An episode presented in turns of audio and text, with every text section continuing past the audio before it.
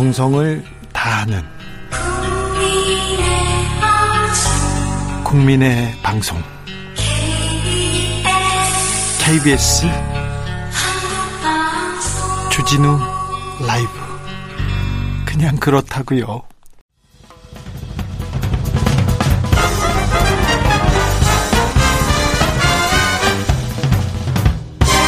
훅 인터뷰. 훅 인터뷰 이어갑니다.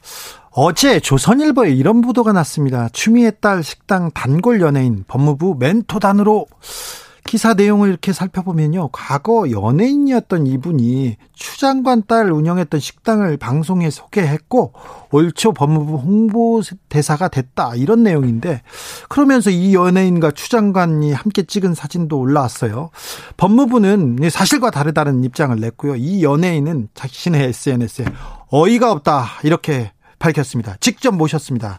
팩트 체크해 보겠습니다. 벨기에 출신 방송인 줄리안 퀸타르트 안녕하세요. 안녕하세요. 봉주 반갑습니다. 네, 반갑습니다. 네. 추미애 딸 식당 단골 연예인 법무부 멘토단으로 어제 이런 기사가 나왔는데 홍보대사가 됐어요. 이 추미애 딸과 친분으로 홍보대사가 됐습니까? 언제 홍보대사가 됐습니까?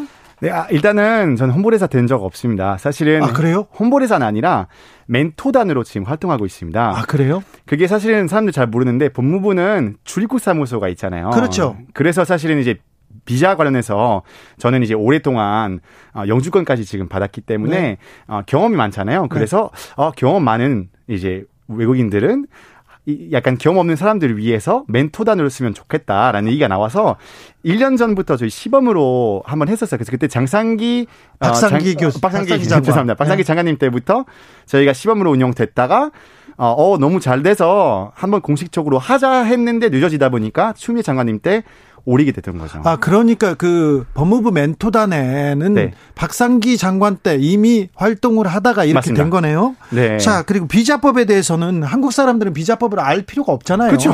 근데 외국인 친구들은 그거 중요하죠. 맞습니다. 그러면 그 멘토단에 네네. 줄리안 말고 다른 사람도 다른 외국인 친구도 있습니까? 네, 시범했을 때는 10명이었다가 네. 지금 35명 정도 있고 저도 메일 보내 가지고 이제 나는 신청한다라는 걸 했었어요. 아, 예. 그래서 저뿐만 아니라 또 이제 어, 비 정상회담, 그러니까 그런 이제 방송에서 활동했던 외국인도 있지만 네. 또 그냥 일반 취업 가지는 외국인들도 있습니다. 자, 멘토단으로 활동하면 보수도 받습니까? 돈 받습니까? 그러니까 이게 위촉돼서는 받는 돈 없습니다. 없어요? 하지만은 강의를 하게 되면 네. 강의료는 받긴 합니다. 근데 이게 강의료는 어, 세금까지 포함해서 얼마 안 되는 금액이긴 하고 네. 강의 딱총 제가 두 번 했습니다. 아, 네. 네, 네. 네. 멘토단에 돈을 주는 건 아니네요. 네, 네, 네, 네. 자, 추미애 장관하고 사진 찍는 거는 멘토단이니까 그럼 그거는 그렇다 치고요. 맞습니다. 그죠? 예. 추미애 장관 딸과 좀 친분이 깊습니까? 아, 예, 절대 그렇지 않는데 제가 몰라. 이게 너무 어이없었습니다. 사실 경기단에서 3년 동안 살았어요. 네. 그게 한 5, 6년 전이거든요. 네. 그래서 그때 뭐 살다 보니까 많은 동네 레스토랑 갔을 거 아니에요. 예. 근데 저는 벨기에 사람이다 보니까 미트볼 너무 좋아해요. 어, 미트볼 맛있죠. 벨기에 맛있죠. 벨기에는 저 사실 오늘도 미트볼 먹고 왔고 어제도 미트볼 먹었고 와플하고 미트볼. 예. 네, 그래서 우리 어머니도 한국 방송 나와서 미트볼 소개한 적도 있고 아, 그 그래요? 정도로 미트볼 유명한데 네?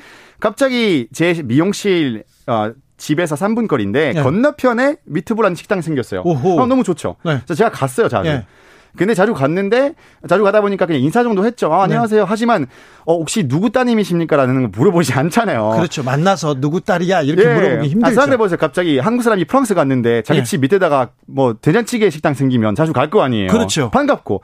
그래서 자주 갔는데 그래서 방송에서 저한테 섭외 왔어요. 혹시 예. 어, 좋아하는 식당이라거나 자주, 자주 가는 식당, 식당. 예. 소개시켜 달라. 그래서 나는 한 다섯 군데 정도 소개했고 거기서는 어, 그 중에서 좀 스페셜한 게 미트볼일 것 같아. 왜냐면, 어, 사실은 되게 새롭고 이 가게도 유명하지 않기 때문에 뭔가 발굴하는 느낌이 좋으니까 방송에서 네. 거기 선택했죠. 그래서 저는 아. 갔고 단골인 거 맞는데 1년 만에 닫았죠. 그러고서 네. 제가 그 사장님 뵌 적도 없고 연락처도 없었고 당연히 아, 사장, 사장님 이름을 알거나 연락처도 없어요. 네, 이름은 모릅니다. 그래서 네. 그 후에 닫고 나서 한 번은 뵌 적도 없습니다. 그래서 자, 갑자기 이 일 다시 오는 게 너무 당황됩니다. 지금 네. 한국 와서 조선일보 만나니까 좀 당황스럽죠? 아, 그러니까 이게 저 안타까운 게 뭐냐면 전화라도 한 번 해서 확인 안 했습니까? 조선일보에서 기사 나오기 전에 전화 온 적도 없고 기획사도 그렇고 법무부에서도 전화 온 거 없습니다. 그래서 한 번만이라도 혹시나 언제부터 멘토단을 활동했냐라고 물어봤으면 네. 그럼 제가 유튜브에다가 올라간 영상이 있어요. 2019년도 7월에 한 강의가 거기 올라가 있거든요. 그렇죠. 박, 그, 그 저기 추미애 장관 전에 예 맞습니다. 전에 예. 그럼 그거 있으면 앞뒤가 안 맞잖아요. 그리고 그렇죠. 5년이라는 기간 동안 흘려갔는데 제가 진짜 이렇게 인맥 좋았으면 좋겠지만 죄송하지만은 제가 이렇게까지 아직은 한국에서 갈 길 멀습니다. 네. 네. 알겠습니다. 근데 기사 나오고 검색어도 오르고 네. 어, 기분이 어땠어요? 친구들은 또 뭐라고 합니까? 아, 일단은 같이 멘토단 활동하는 친구들 많이 이제 걱정했죠. 친구들이. 네. 왜냐면 어, 혹시나 이렇게 됐다가 사람들이 이욕 그냥 이제 제가 혹시나 그래서 해명 안 하면 안 될것 네. 같아가지고 해명을 했고 너무나 기분 안 좋았던 게 이제 하루가 나갔어요 어제 네, 네. 하루 동안 밥도 제대로 못 먹고 대행 하느라고 그렇게 하고 하지만 내 시간 누가 돌려줄 거냐고 네.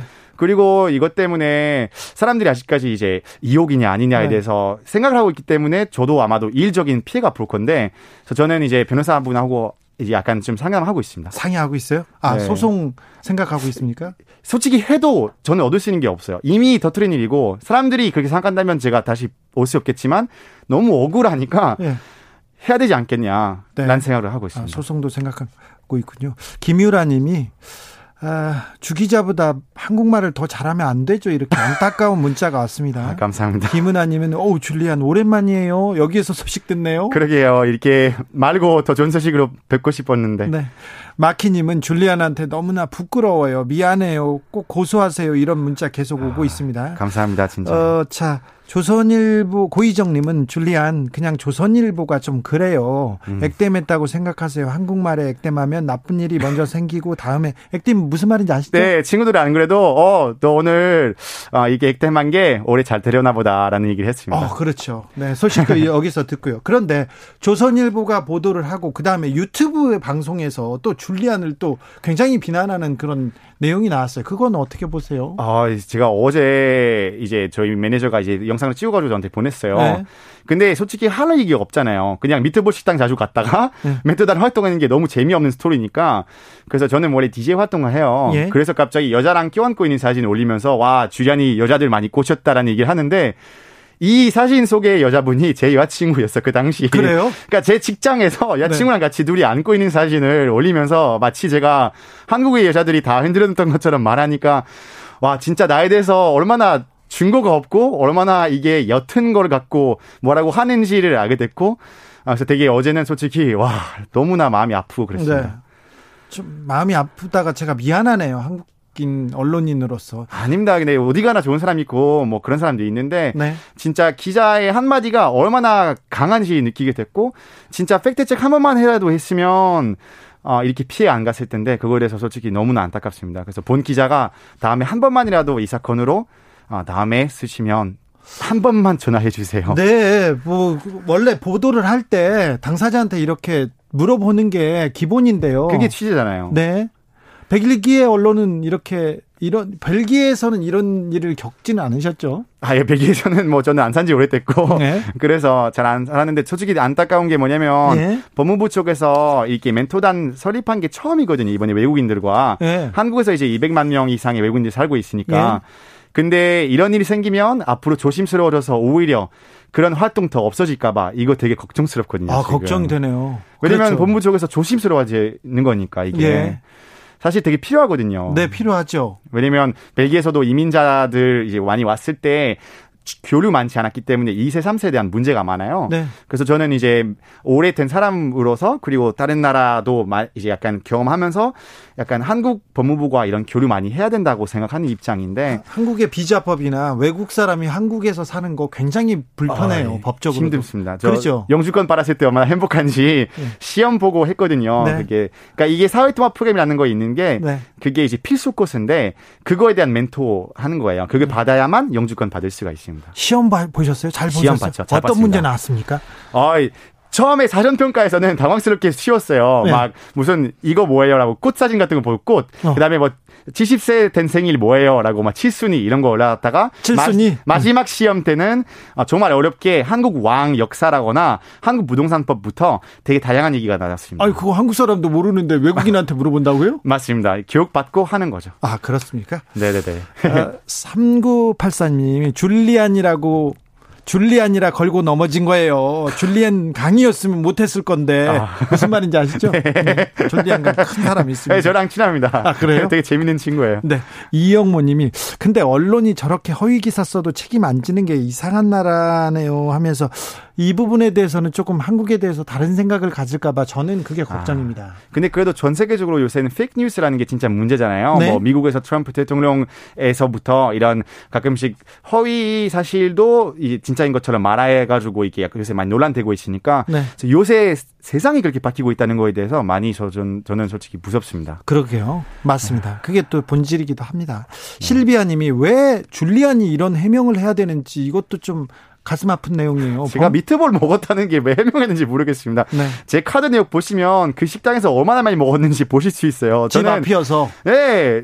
제가 맨날 한 일주일에 세 번 이상 간 적도 있어요. 너무 미트볼 좋아하니까. 예. 진짜. 그런데 아무튼 추미애 장관도 개인적으로 모르시죠? 그때 한 번만 뵀습니다. 미촉 당일날. 예. 네. 처음 뵙고 그 다음에부터 저희 몰랐죠. 추미애 네. 장관 따님하고 친분이 있는 것도 아니고요. 그러니까 그 저는 친, 식당 다닐 때. 네 그리고 따님인 것도 몰랐고 이, 어제 알았습니다 따님인 거. 아. 그래서 너무 웃기잖아요. 제가 자주 다, 갔던 단골집에 알고 보니까 사장님이 알고 보니까 추미애 딸이 있다는 게 너무 놀랍죠. 네. 어떻게 알았겠어요 저는. 어제 알았어요. 아니 뭐 간판에 써 있지 않잖아요. 네. 그냥 간판에다가 식당 이름이 써 있지. 네. 아, 너무 당황스럽습니다. 아, 진짜 웃겼어. 어, 뭐지 이게? 예. 괜찮 괜찮으신 거죠? 예, 무슨 미트볼 게이트가 될 뻔했는데. 네, 미트볼 게이트예요. 아. 미트볼 많이 먹으면 한국에서 큰일 납니다. 아, 그래서 친구들이 야너 네. 이왕 이렇게 액땜한 김에 미트볼 식당 열어라 이렇게 장난으로 얘기했습니다. 아, 아무튼 그 외국 친구들이 좀 걱정할 것 같아요. 많이 걱정되죠, 솔직히. 네. 그래도 다행히 많은 사람들이 응원해 주시고 네. 제가 해명글 보고 그리고 오늘 또 이제 이 자리에서 제가 해명할 수 있으니까 네. 너무 감사드립니다. 저희들도 청취자들도 다 이해한 것 같습니다. 같습니다. 자, 아, 코로나로 피해는 없죠. 벨기에는 괜찮습니까? 아, 벨기에는 그래도 쉽진 않죠. 네. 그 그래도 다행히 저희 부모님이랑 가족이 조카들 다 건강하게 잘 있기 때문에 네. 너무 지금 다행이라고 생각하지만 어 제가 올해 가족 못 보러 왔거든요. 네. 그거에 대한 많이 마음이 좀 아프죠. 자, 이번 이번 일을 겪었어요. 좀 좋지 않은 일이지만 아, 이번 일을 겪으면서 한국 사회, 특별히 한국 언론에 하고 싶은 말 있습니까? 아, 진짜 한 번만 이제 그런 취재를 할 거면 확인 한 번만 더 해주시면 진짜 너무 감사하겠습니다. 왜냐면 너무나 저 같은 사람 그래도 증거 있기 때문에 문제 없지만 증거 없지만 사실이 아니면 얼마나 억울했을까라는 생각을 하게 되죠. 네, 참. 이런 말을 외국인한테 들어야 됩니다. 참 언론 보도할 때 좀 사실 확인, 팩트 체크 좀 잘 하자고요. 진실이 아닌 이런 뉴스로 사람을 이렇게 아프게 하고 이렇게 아 죄송합니다. 제가 아, 아닙니다. 사과하겠습니다. 아닙니다. 덕분에 좋은 경험이었죠, 뭐. 네. 아, 지금까지 줄 벨리 벨기에 출신 방송인 줄리안이었습니다. 감사합니다. 네, 감사합니다. 라디오 정보센터 다녀오겠습니다. 조진주 씨. 정치 피로, 사건 사고로 인한 피로, 고달픈 일상에서 오는 피로. 오늘 시사하셨습니까? 경험해 보세요. 들은 날과 안 들은 날의 차이. 여러분의 피로를 날려줄 저녁 한 끼 시사 추진우 라이브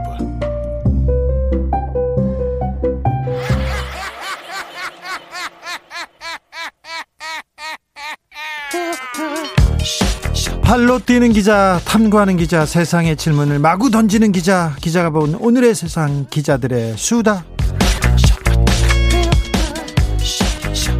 라이브 기자실을 찾은 오늘의 기자는 한결의 김민아 기자입니다. 안녕하세요. 네, 안녕하세요. 잘 지내셨어요? 네. 네. 지금 기자, 기자, 기자 얘기했는데 예. 아, 기자에서 좀 창피했어요. 네. 외국인한테 줄리안한테 좀 미안했어요. 그래서 재밌게 들었는데요. 저는. 네. 아유 참. 아, 좀 확인은 하지. 그리고, 아이고, 참. 그리고 또, 보수 유튜브들 몰려가서 또 때리고 이게 뭔지 사실 확인도 안 하고 참. 그러니까요. 네. 황당합니다. 네. 황당하죠. 네. 근데 그 언론사 기자들은 그렇게 황당하게 생각하지 않죠? 그러게 말입니다. 네. 오늘 여야가 4차 추경안 합의했습니다. 어, 네. 오늘 합의하는 걸 보니까 국회가 좀 이제 제대로 돌아가고 있구나 이런 생각이 좀 들었습니다. 네. 아직 본회의는 열리지 않았는데요. 어, 4차 추경을 하기로 합의를 했고 통신비는 선별 지원 그리고 중학생 돌봄비 15만 원씩을 주는 것으로 네, 접점을 찾은 찾았습니다. 국민들은 근데 이 2만 원 가지고 이 선별 가지고 그렇게 싸워야 되니 이렇게 생각합니다. 그렇게 코로나 방역에 경제 실업에 뭐 과제가 산적해 있는데 이거 가지고 이렇게 싸우니 얘기합니다. 그런데 오늘 추경 합의된 이후에 네. 이낙연 대표는 거의 사과 유감 표명했고요. 야당에서는 야 잘했다 우리가 해냈다 이렇게 하고 있어요. 네, 되게 재밌었던 게 국민의힘이 소수 야당이 해냈다 라는 그 논평을 냈더라고요. 그러게요. 예. 사실 이 통신비 2만 원을 지급하자는 얘기는 대통령 문재인 대통령 그리고 이낙연 대표 예, 입에서 나왔던 얘기여가지고 여당에서도 좀 추진을 하는 게 맞다라는 의견이 다수였는데 미래 예, 어, 국민의힘에서 어, 백신으로 이제 바꿔치기를 하려고 하다가 지금 이제 4차 추경이 시간을 너무 끌게 된 거죠. 네. 그렇다 보니까 이제 어, 추석 전에 지급해야 된다는 그 시급성 때문에 여당에서는 어, 선별 지급으로 좀 선회를 하게 된 모양새인데 여기에 대해서 우리가 이겼다라고 주장을 한 거죠. 그렇죠. 그러니까 남이 주면 안 되고 내가 주면 잘한 거다 이렇게 보이기도 합니다. 네. 이낙연 대표 사과했어요? 아, 네. 오늘 이 여야 합의가 되고 나서는 국민께 말씀드렸던 만큼 도와드리지 못해서 죄송하다. 네. 또 협의를 빨리 해서 추경을 집행해야 한다는 절박함 때문에 불가피했다는 것을 이해해 달라고 말했습니다. 네. 선별 지급을 얘기할 때부터 네. 누구한테 주느냐, 얼마나 주느냐 이건 항상 논란이 될, 될 수밖에 없는 아, 길을 선택했어요. 근데 어찌 됐건 여야가 이렇게 합의를 했다, 협치했다. 이게 좀 국민들한테는 아이고 그래도 아이고 못마땅해도 그래도 잘했다 이런 얘기합니다.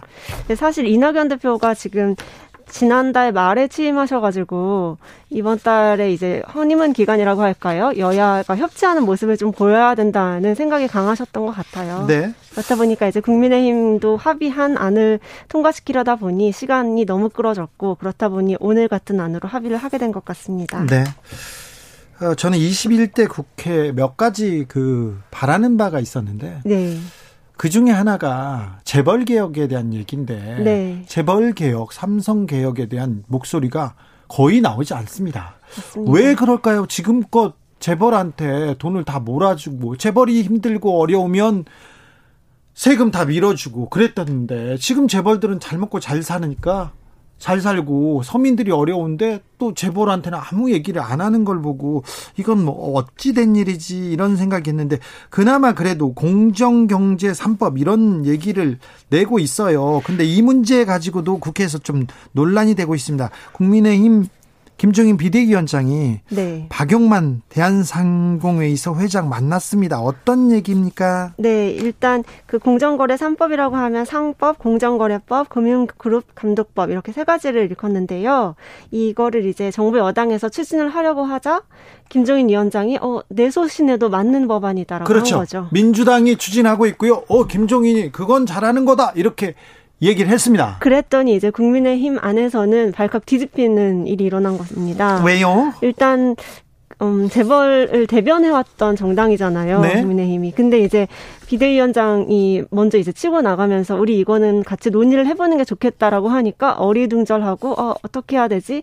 이렇게 하는 상황이거든요. 예. 네, 그래서 이제 김종인 위원장을 직접 만나야겠다고 생각한 박용만 대한상공회의소 회장 그리고 권태신 전국 경제인 연합회 상금 부회장 등이 잇따라 국회를 찾아서 위원장실 방문을 두드렸습니다. 그래서요? 근데 사실 위원장과 짧게 만났다고요. 10분밖에 못 만났다고 합니다. 네. 이제 그리고 나서도 이제 김 종인 위원장이 뭐 경제인 나름대로의 우려가 있는 거는 알고 있다. 뭐 법을 뭐 경제를 손 우리 한국 경제를 큰 손실이 올 수 있을 법을 우리가 만들려고 하는 게 아니다라고 좀 다독이면서 네. 어, 적절하게 심의하는 과정을 거칠 테니까 걱정하지 말고 돌아가라라고 했다고 합니다. 얘기는 잘 끝났답니까? 네, 근데 사실 그 뭐 박용만 회장이나 권태신 부회장도 원하는 답을 얻고 가지는 못한 걸로 알고 있습니다. 네. 그러니까 분명히 네네. 분명히 김정인 위원장이 경제는 내가 잘하니까 네. 그러셨겠죠. 적당히 내가 제가 잘 알아서 걱정 안 하게 할 테니까 잘 가보세요. 이런 식으로 얘기한 것 같습니다. 김종인 비대위원장 화법이 그렇습니다. 네. 근데 이제 사실 이 문제 때문에 당내에 분란이 일어날 조짐이 보이고 있어서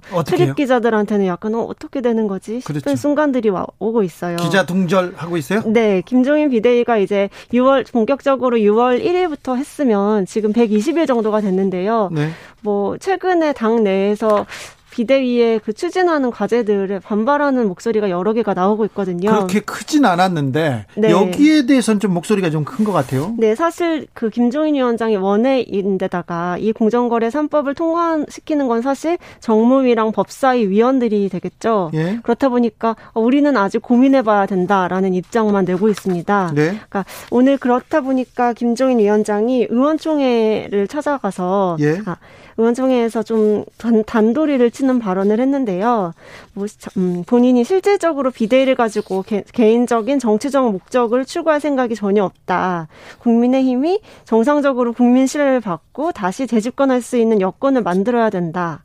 나를 따라오라는 사실상 그 네, 주장을 한 거죠. 그러면서 뭐 우리가 당이 일치돼서 단결을 해야 하고 그렇게 조화로운 정당이 돼야 국민 신뢰를 받을 수 있다. 뭐 의원 여러분들 강조 드린다 이런 말씀을 했습니다. 네. 의원들이 좀 이제는 한 마음으로 목소리를 낼 수 있을지 좀 봐야겠습니다. 김종인 비대위원장이 단돌이 했다고 하는데 이거 일본 말이니까 단속했다고 하자고요. 네. 정치권에서 이 말을 그렇게 많이 써요. 그래서 따라 쓰게 되는데 이거는 좀 잘못됐습니다. 죄송합니다. 아니 아니요. 네. 음, 제가 저 저희도 그렇죠. 자, 그래서 자 어찌 될 것 같아요. 비대위원장께서 의원들한테 읍소하고 그래서 공정 어 공정 경제 3법 통과될 것 같습니까? 저는 사실 어려울 것으로 예측해 봅니다. 조심스럽게요. 그래요? 네, 의원들이 예. 안, 이 부분에 대해서는 비대위원장 뜻을 따르지 않을까요?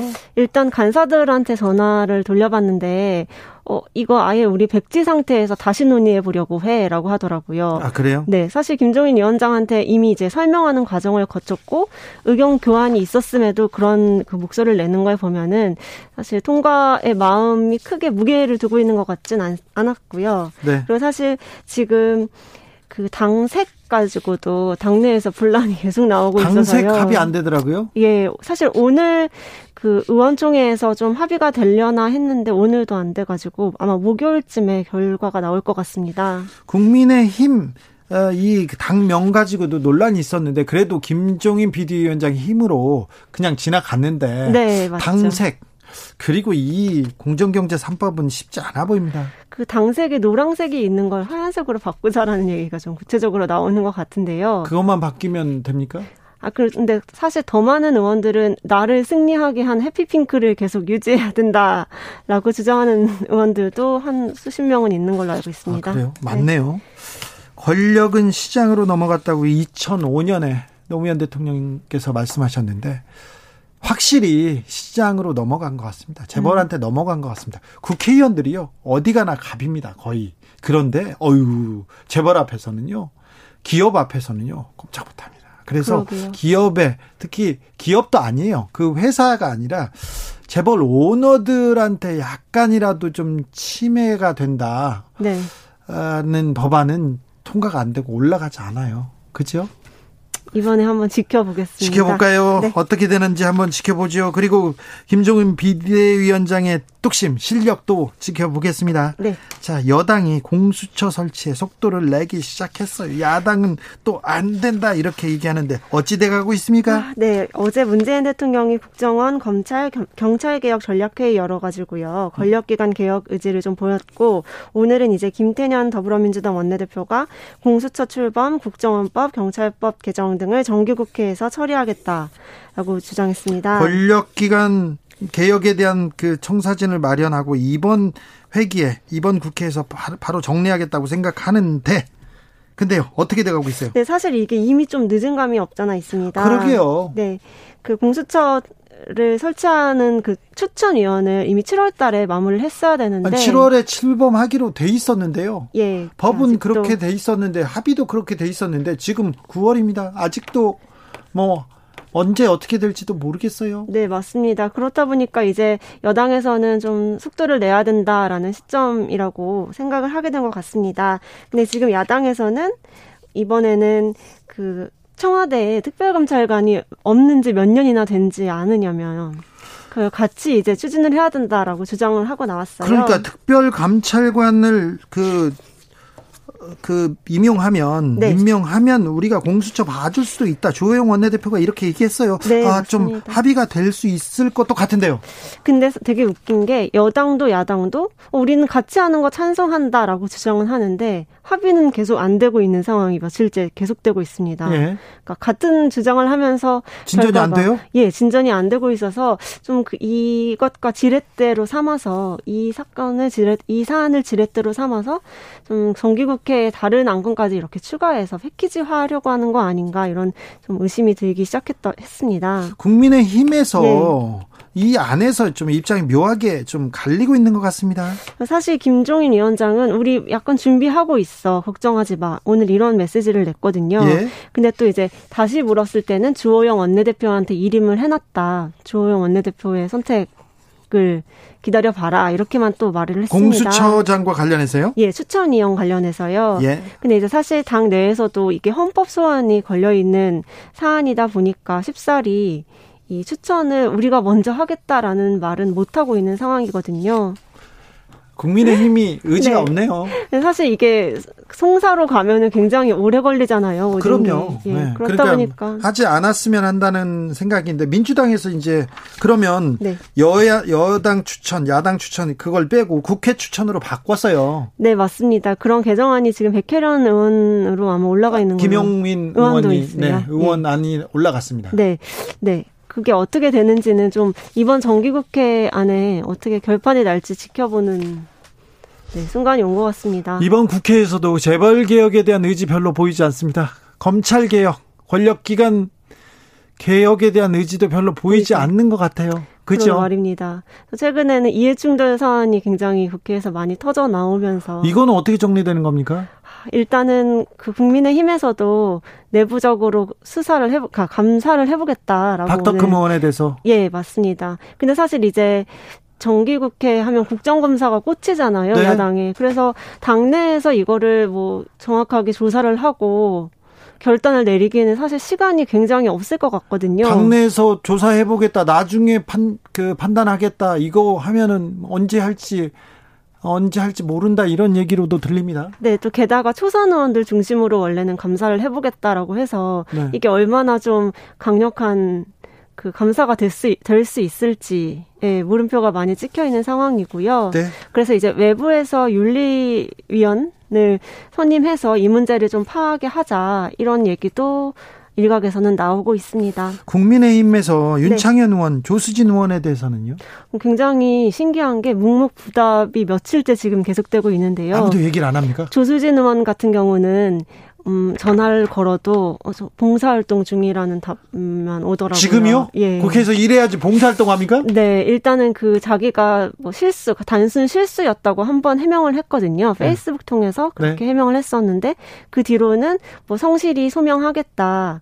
왜냐면 지금 고발이 두 차례 정도 돼 있습니다. 예. 이게 수사 과정에서 소명하겠다라는 입장만 내고 당에서는 어, 수사되는 진행 상황을 보고서 우리가 움직일 일이 생기면 움직이겠다. 라는 주장을 하고 있습니다. 윤창현 의원이요? 윤창현 의원은 굉장히 억울함을 호소하면서요. 어, 내가 문제면 그 카카오 은행 대표, 그 공동대표이사 출신인 이용우 의원이 네. 민주당 출신 계시거든요. 네. 그, 그 이용우 의원도 문제 아니냐라고 약간 이렇게 걸고 넘어지는 물귀신 작전이네. 기술을 네. 네, 사용하고 있습니다. 조수진 의원도 좀 그런 기술 장렬시켰는데 좀 지켜보겠습니다. 그런데 국민들의 눈높이에서는 박덕흠 의원 윤창현 의원, 조수진 의원 좀 문제가 있다고 보고 있는데 국회의원들은 괜찮은 것 같아요. 자기네들은. 음, 사실 근데 속으로는 굉장히 압박받고 있는 것 같아요. 김홍걸 의원을 좀 빠른 시간에 제명을 했기 때문에 네. 국민의힘에서도 좀 당 차원에서 강력하게 이 사안이 심각하다는 것을 보여줄 필요성이 있는 것 같고 그 시민들의 눈도 사실 눈높이가 굉장히 높아졌기 때문에 공직자들의 윤리 기준 이번에 이번 기회에 다시 좀 정립을 하는 게 좋을 것 같습니다. 지금까지 기자들의 수다 한결의 김민아 기자였습니다. 감사합니다. 감사합니다.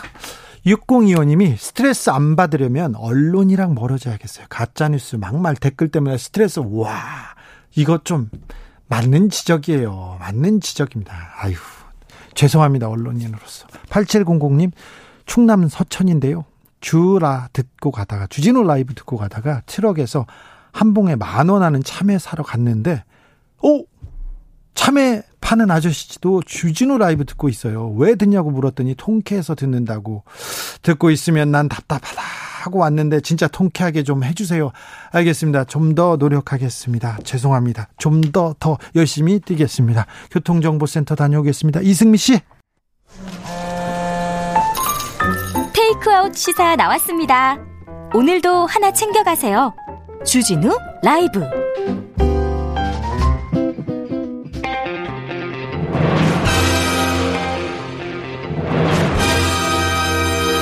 누가 검사에게 절대 권력을 주었는가? 2020년 정의의 칼끝이 검찰을 향한다. 검사들이여 초심을 찾아라. 초지일검.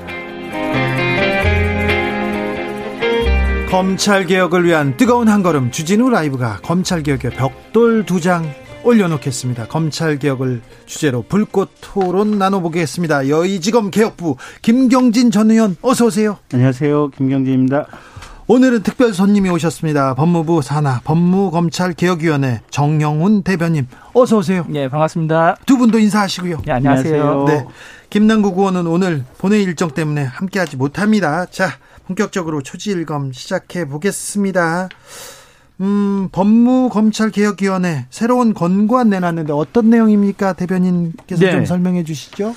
어, 저희들이 이제 이번에 그 권고안의 주, 어, 주제는 어, 검찰의 성평등 인사와 일생활 균형 실현 방안 권고였습니다. 네, 성평등 인사. 네. 네. 요 이제 간단하게 말씀을 드리면 네. 음, 지금 이 저희들 공부하는 취지는 이제 검사 임용에 있어서 네. 신규 검사 임용하거나 경력 검사를 임용할 때 여성 검사에 있어서 남성 검사와는 다른 어, 성차 남성 검사와 이렇게 임용할 때 성차별적 요소가 없도록 면밀히 좀 점검을 하고 투명하게 운영하도록 권고를 했고요. 또 보직과 성진에 있어서도 어 이제 좀 여성 대표성이 좀 미흡하기 때문에 네. 적극적 평등 조치를 통해서 대표성을 제고하라는 권고를 했습니다. 지금은 어 검사 임용을 그 하는 여성 검사들 많습니다. 그런데 옛날엔 좀 드물었어요. 그랬죠? 김경진 의원님 검사 시절에 여성 검사 별로 없었죠? 그렇죠. 저희 동기 때만 해도 여성 검사가 한 명인가 두 명인가 있어요. 아 그래요? 네. 그러니까 그 몇 명이었어요? 동기가 몇 명인데요? 저희가 이제 군 법무관 숫자까지 하면 네. 90명 100명 가까운데 네. 거의 그 중에 한 명밖에 없었어요. 있을 거예요. 지금 현역에 남아 있습니까? 어, 한 10년 전에 퇴직하셨죠. 아, 그래요? 네. 그러니까 동기는 다 남자였고 그렇죠. 검찰 조직은 거의 남성 조직이었죠. 그렇죠. 그러니까 오죽했으면 저가 이제 군 법무관 같아서 95년 임관이었는데 아마 2000년도 초반까지만 해도 네. 여성 검사들이 처음에 수원 이남으로 안 내려갔어요. 네. 그러다가 대전까지 갔다가 그 다음에 이제 뭐 대구, 광주, 뭐 부산도 갔다가 얼마 전에 이제 서지영 검사가 통영에 계시다고 올라왔. 저기 누구죠? 거기 그, 그 우리 미투 피해 하신 임은정 검사는 아니, 아니. 임, 임 변사는 울산 가셨고. 울산에서 오셨고요. 네, 통영 가, 가신 분도 있고 그래서 이제 네. 전국적으로 그게 다 깨졌어요. 자, 그런데 성평등 인사돼야 된다. 여기에 또 반대하거나 그러진 않죠? 반대할 수는 없죠. 그 당연한 얘기고요. 자, 검 저 법무검찰개혁위원회에서 계속 얘기했는데 지난번에는 지난번에는 법무부 장관 어, 검찰청장 검찰총장의 수사지휘권을 폐지하고 고등검사장들한테 분산하는 이런 이제 그 얘기 전에 네. 그 하고 싶은 말 있습니까? 어, 검, 저, 변호사님 그 통계 이렇게 뽑아 보셨죠? 네, 맞습니다. 그 한동안은 아마 제 느낌에 여성 검사들이 거의 한 50% 가까이 신규 검사들이 임명이 되다가 네. 요새 조금 줄었죠, 그게. 예, 맞습니다. 저희 제가 말씀을 드릴까요? 네, 네. 저희 이제 공고안에 보면 네. 문제 의식을 가지게 된 이유가 뭐냐면은 특히 이제 여성 검사 신규 임명에 있어서는요. 네. 어 2015년 이후에 여성 검사 임용 비율이 현저히 떨어집니다. 이전에는 최고 46%까지 갔는데 40, 그러니까 50%까지 갔었어요. 예, 갔었는데 시험을 봐서 가면 여성들이 뭐 저기 절대 밀리지 않습니다. 그렇죠. 그런데 그 이후에 좀 달라진 거 아닙니까? 그러니까 2015년 이후에 떨어지다가 지금 2019년인가 지금 현재 22.9%까지 하락을 했습니다. 엄청 떨어졌네요. 엄청 떨어졌고요. 왜 그렇죠? 이게 이제 어 예. 이 또 제가 이제 같이 말씀드리면 여성 검사 경력 임용 경력 검사 임용도 있거든요. 그렇죠. 여기서도 최근 10년 중에 6년은 여성 검사를 선발하지 않았습니다. 전혀. 그리고 선발을 해도 20% 미만이었습니다. 이게 문제네요. 예, 2018년도만 제외하고요. 예. 그래서 이런 좀 통계치로 굉장히 좀 의문스러운 점이 있어서 저희들이 왜 떨어지는지 네. 자료를 좀 관련 자료를 요구를 했었습니다. 네. 뭐라고 합니까? 그러나 다만 이게 이제 관련 자료 부분에 대해서 없거나 또 인사와 관련된 부분, 부분이기 때문에 그 자료를 보여줄 수는 제출할 수는 없다. 아, 이런 거 내야죠. 뭘 왜 뭐 국가 기밀도 아니고. 예, 저희들이 그래서 받아볼 수는 없기 때문에 어 그러니까 뚜렷한 이유를 좀 찾지는 못했고 다만 통계상으로는 좀 문제가 심각하다는 걸 느꼈기 때문에 이 부분 궁금하 나가게 그게 네. 그러니까 이제 같은 법무부 아니에요. 법무부 검찰 사무국에서 이제 자료를 가지고 있을 텐데 네. 그 무슨 여성 검사를 안 뽑으려고 하는 게 아닐 거예요. 그러니까 제 기억으로 한동안 여성 검사들이 거의 두 명에 한 명꼴로 신규 임명이 됐었어요. 그때는 검찰... 시험 보던 때요. 아니 지금도 다 마찬가지예요. 그런데 경력 그, 그, 뽑는 거는 구조는 똑같다니까. 그런데요. 구조는 똑같은데 아마 그런 게 있을 거예요. 이게 말이 그렇지 검사 일이라고 하는 게 실제 현장에서는 굉장히 3D 업무 중에 하나예요. 네, 그 좀 거칠고 힘들죠. 네, 주검사 저기 아니 저 주 기자님 저기 사람 한 세 명쯤 죽인 사람 조사해 보셨어요? 어, 만나는 봤죠. 만나는 봤죠. 제가 조사할 권한은 없잖아요. 네. 그 깍두기 아저씨들 상습적으로 강목으로 사람들 네. 치고 네. 저 많이 찌르고 그런 사람들 많이 만났습니다. 예, 그런 사람들 눈앞에 이렇게 대고 네. 거의 밥 먹듯이 그 사람들하고 씨름을 한다고 생각하면 네. 이게 쉬운 일이 아니에요 보면. 그렇죠. 그러니까 그 여검사 선발 시스템이 제가 볼 때는 크게 무슨 달라진 것은 아닌데 그게 신규 검사들 중에 여검사 오는 숫자가 줄은 게 아마 그런 업무의 특성들이 좀 있을 것 같고 그러니까 제가 드리고 싶은 얘기는 이게 이제 워라벨을 좀 줄여서 검사들도 조금 사람답게 일하도록 하자 아마 이제 요게 핵심인 것 같아요 보니까 근데 검사를 좀 많이 뽑아줘야 돼요. 그렇지 않으면 일이 줄 방법이 없어요 보니까. 근데 검사가 네. 검사들이 네. 검사 수 늘리는 걸 반대합니다. 아니에요. 안 그렇다고요? 네. 아유 반대하던데요. 에이 그건 주 기자님 생각이고 주 기자님 아는 검사만 조금 특이해가지고 그렇게 얘기를 하신 거고. 제 네. 네.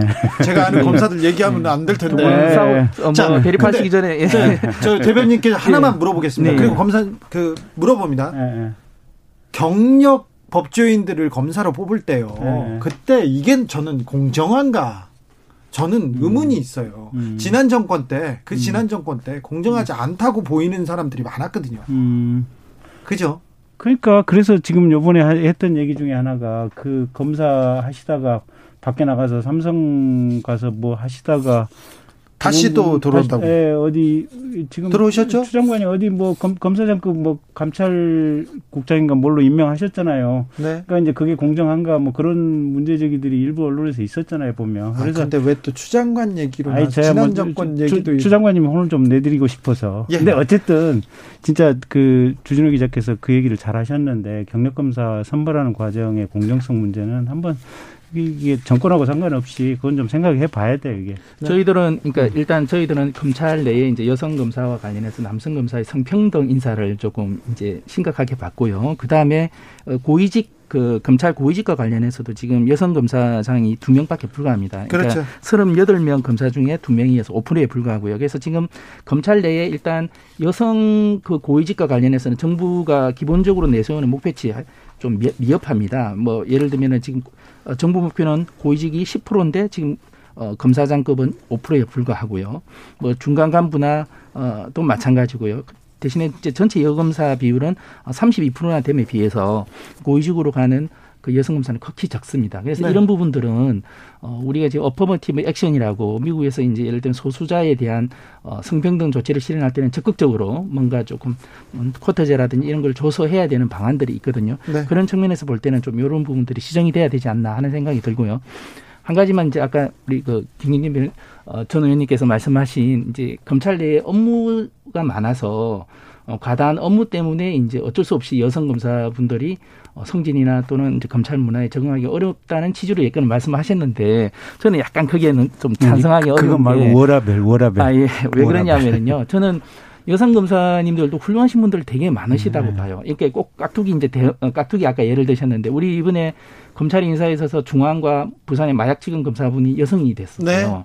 강력부에도 여성 네. 여성이 또 들어오기 시작했고요. 하면 할 수 있다라고 저는 생각이 아우, 들고요. 저 아는 여성들 거친 분들 많습니다. 그 음. 검사님들 홀, 뭐지 훨씬 더 강력범 잘 수사할 수 있는 분들도 많습니다. 네, 그렇기 때문에 어 저는 뭐 이 일이 과다하기 때문에 어, 뭐 이런 뭐 여성 검사들이 정을 못한다 이런 부분은 조금 자 아니 아니 그 제가 아까 드렸던 아니, 말씀은 근데 음, 정확히 얘기 드리면 다시 한번 remind를 시켜드리면 이거 중요하지 그 않잖아요. 워라밸 이제 넘어가자고요. 네. 워라밸이 네. 할 얘기 많잖아요. high high quality다. 김경진 의원님. 그, 그래서 얘기했던 부분들은 그래서 이제 검사 숫자를 좀 늘려주자 고 얘기를 드렸던 거고 네, 네.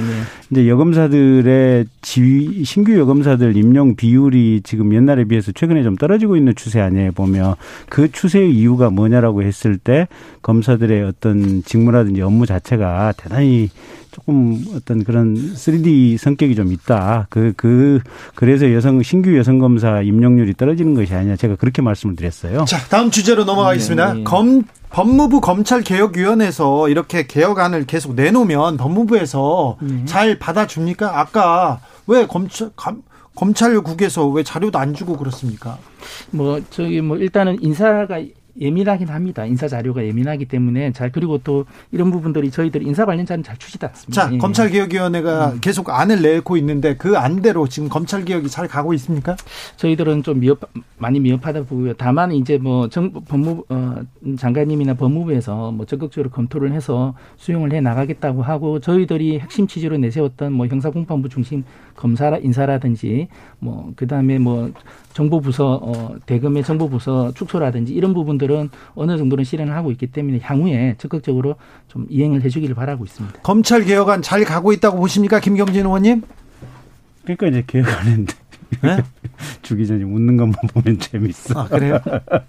정들어요. 그러지 마시고. 네. 자, 잘 가고 있습니까? 우리 주앵커 머릿속에 뭔 생각을 하고 계실까 하고 나는 맨날 웃는 모습만 보면 그, 예, 그 예. 어쨌든 검찰 개혁의 이제 내용이 구체적인 내용이 무엇이냐. 네.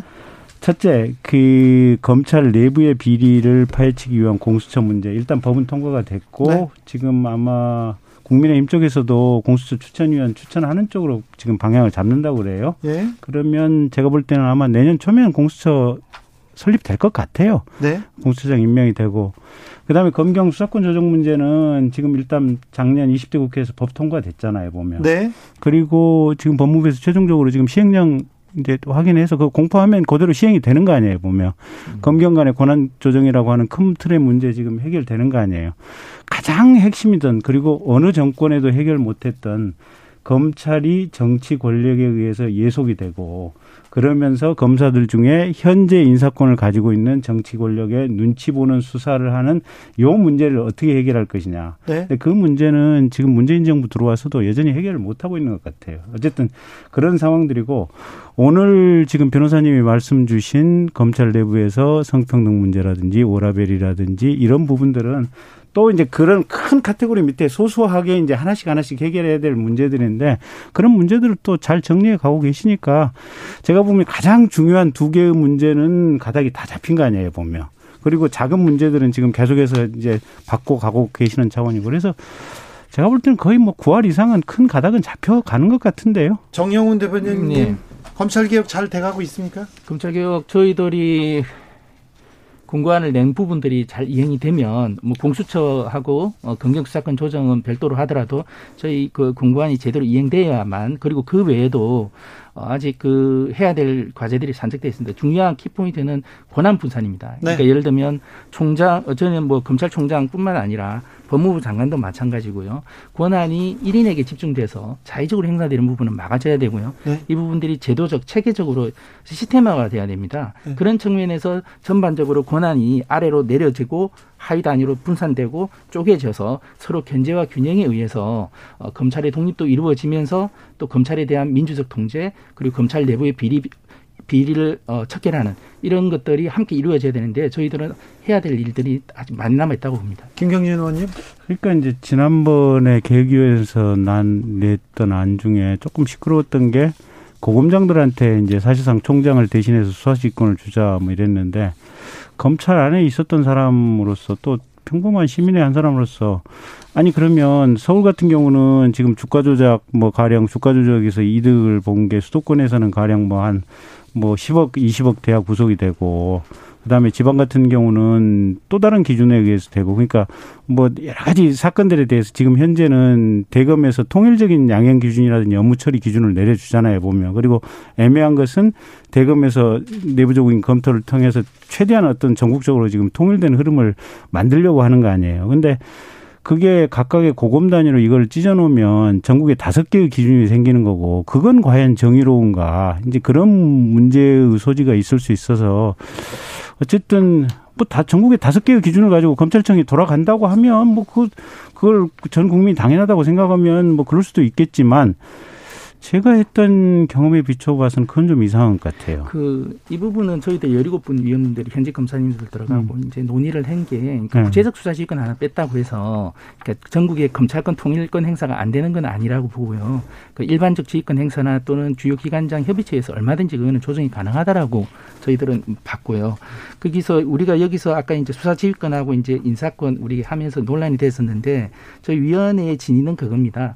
그러니까 다 수사지휘권, 인사권 다 저희들은 법무부 장관과 검찰총장이 1인이 행사해서는 안 된다 자의적으로 그래서 시스템으로. 이거를 둘 다 대폭 축소를 했었습니다. 네. 보시면은 공간을 좀 보시면 좀 좋다라고 생각이 드는데 근데 이제 그 당시에 그 검찰총장의 권한만 강화하고 장관의 권한은 뭐 아, 총장의 권한은 대폭 축소하고 장관의 권한만 올려가 제왕적 장관을 이렇게 만들었다고 하는데 그 전혀 정치적이고 악의적인 음. 해석이거든요. 아 장관도 음. 총장도 둘 다 권한을 내려놓게 만들었습니다. 네, 시스템화하게끔 이렇게 또 이렇게 이 권한을 분산을 했는데 축소를 대폭 축소를 했는데 둘 다를 가령 장관의 인사권 같은 경우는 그러면 그때 당시에 안으로 말씀을 해주신다면 장관의 인사권을 어떻게 축소시키는 안을 만드신가요? 우리는 18차 공관 이번 수사지휘권 공관에서 18차 공관을 참고해야 하는데 18차 네. 공관에 보면 검찰의 인사권을 네. 그 장관이 일인적으로 이제 자의적으로 행사하는 부분들은 또 좀 방지를 하고 네. 그다음에 저 총장과 저 짬짬이로 호텔인데 만나서 짬짬이라는 네. 이런 부분들은 비 정권 내적이다라고 네. 해서 그 검찰 그러니까 인사위원회를 실질화해서 네. 장관으로부터 독립해서 검찰위원회가 실질적으로 기관장 보직이라든지 음. 임기제도 보장, 보장하고 기관장 어, 보직도 중앙지검장이 누가 되느냐 이런 것도 실질적으로 자. 심사해서 하도록 이 문제는 그럼, 여기까지 하겠습니다. 그러면 자, 김경진 의원님 장관 인사위원회에서 실질적으로 서울중앙지검장을 인사하고 보직하고 음. 이런 것들을 거기서 결정하는 걸로 아, 자, 그렇게 안을 냈고 음, 예. 상당히 선진적인 아니네요. 네, 그렇습니다. 그런데 어. 그런 거는 쑥딱 잘라버리고 자 들으시는 분들이 너무 네. 좀 알겠습니다. 심도 깊게 들어가서 잘 몰라서 음. 그래요. 아니, 좋은 제가. 아니네. 자, 이번 정부가 반드시 받아들여야 되는 아니네 보니까. 네. 자 검찰 경찰 수사권 조정 분산 권력 분산 이런 모토로 지금 권력 기관 개혁하고 있습니다. 근데 시간이 갈수록 검찰들, 검사들은 환영해요. 지금. 그리고 경찰이 억울하다는 입장이 나오고 있어요. 자, 김경진 그 그거는 주 기자님 혼자 어디서 들은 얘기인지 모르겠지만 아니 그렇지 않습니다. 지금 네. 경찰은 지금 반발하고 있어요. 아. 왜 분산한다는데 지금 김경진 의원도 이거 잘 돼가고 있다고 얘기하고 있지 않습니까? 전 검찰도 에이. 이 부분 어떻게 보십니까?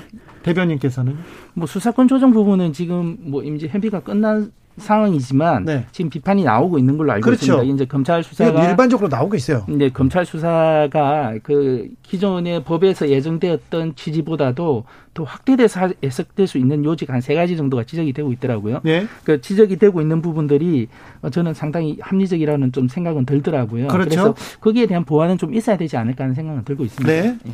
그러니까 내용이 뭐냐면 네.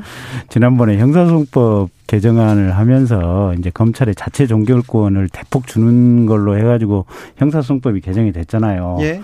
검사들은 다 입이 튀어나왔지 툴툴하고 경찰 뭐 믿고 저렇게 권한을 주느냐. 그렇죠. 근데 이제 고 주는 범위 내에서 검사가 직접 수사할 수 있는 어떤 범죄 유형이라든지 또 그러니까 이제 검사가 직접 수사하는 유형을 한정을 하면 결국 이제 경찰이 전속적으로 직접 수사를 할 수밖에 없잖아요. 네. 그 범죄의 범위와 관련해 가지고 경찰의 얘기는 그걸 왜 법무부령으로 단독으로 정하느냐. 그렇죠. 이건 행안부령으로 공동령으로 해야만 그래야 되는 것이 아니냐라는 갈등이 걸. 있었을 때 법무부 장관한테 네. 권한을 주는 것은 검사들한테 주는 거다 이렇게 생각하는 거잖아요. 네. 그래서 검사가 환영하는 게 아니고 네. 큰 틀에서 이 제도 변경 자체에 대해서는 검찰이 불만이 많지만 그나마 이 검찰의 직접 수사 범위라든지 이런 것과 관련해 가지고는 체계적 통일적으로 하기 위해서 이게 지금 법무부에서 집행하는 영으로 규정하는 것이 그나마 낫다라고 하는 것이 검사들 생각이고 예. 경찰들은 그 부분에 대해서 불만이 있는 거고 그런 마지막 거예요. 마지막 질문은 한 문장으로 대답하셔야 됩니다. 국민들이 체감할 수 있는 검찰 개혁안 뭐가 있을까요? 김경진 의원님. 아이 그만 찾으세요. 이미 할 만큼 다 했어. 아니야 부족해요. 자, 그건 주기자 생각이에요. 자 대변인께서는요. 예, 검찰 개혁은 저희들은 이제 권한 분산이 큰 테마라고 봅니다. 네. 사실은 권한 분산을 어떻게 이루어야 되느냐가 제일 중요하거든요. 그런데 네. 이 권한 분산이라는 건 사실은 총장의 배단과 총장 1인이나 법무부 장관이 행사함으로 인한 배단들이 다 나타났습니다. 우리 네. 그 역사적으로 특히 총장의 검찰총장의 집중, 지나치게 집중된 권한 행사로 인한 배는 우리가 너무나도 잘 알고 있고 그래서 한 문장으로요. 예, 그리고 그 권한을 그러니까 장관 특히 총장인 어, 검찰총장 권한을 어, 하위 단위로 분산을 하고 쪼개서 서로 견제와 균형에 의해서 체계적으로 검찰 개혁이 이루어져야 된다. 저는 그렇게 그 아까 장관 인사권 부분에 대해서 장관님 뭐라고 그러시던가요? 모르겠대요.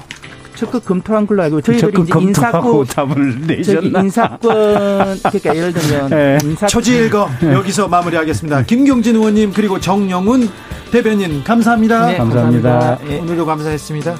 유튜브에 워크온 들으면서 주진우 라이브 마무리하겠습니다. 3116님, 교통체증 좋은 점 있어요. 뭐냐? 주진우 라이브를 다 들을 수 있거든요. 오늘도 감사했습니다. 저는 내일 5시 5분에 다시 돌아옵니다. 지금까지 주진우였습니다. Darkness is to keep us up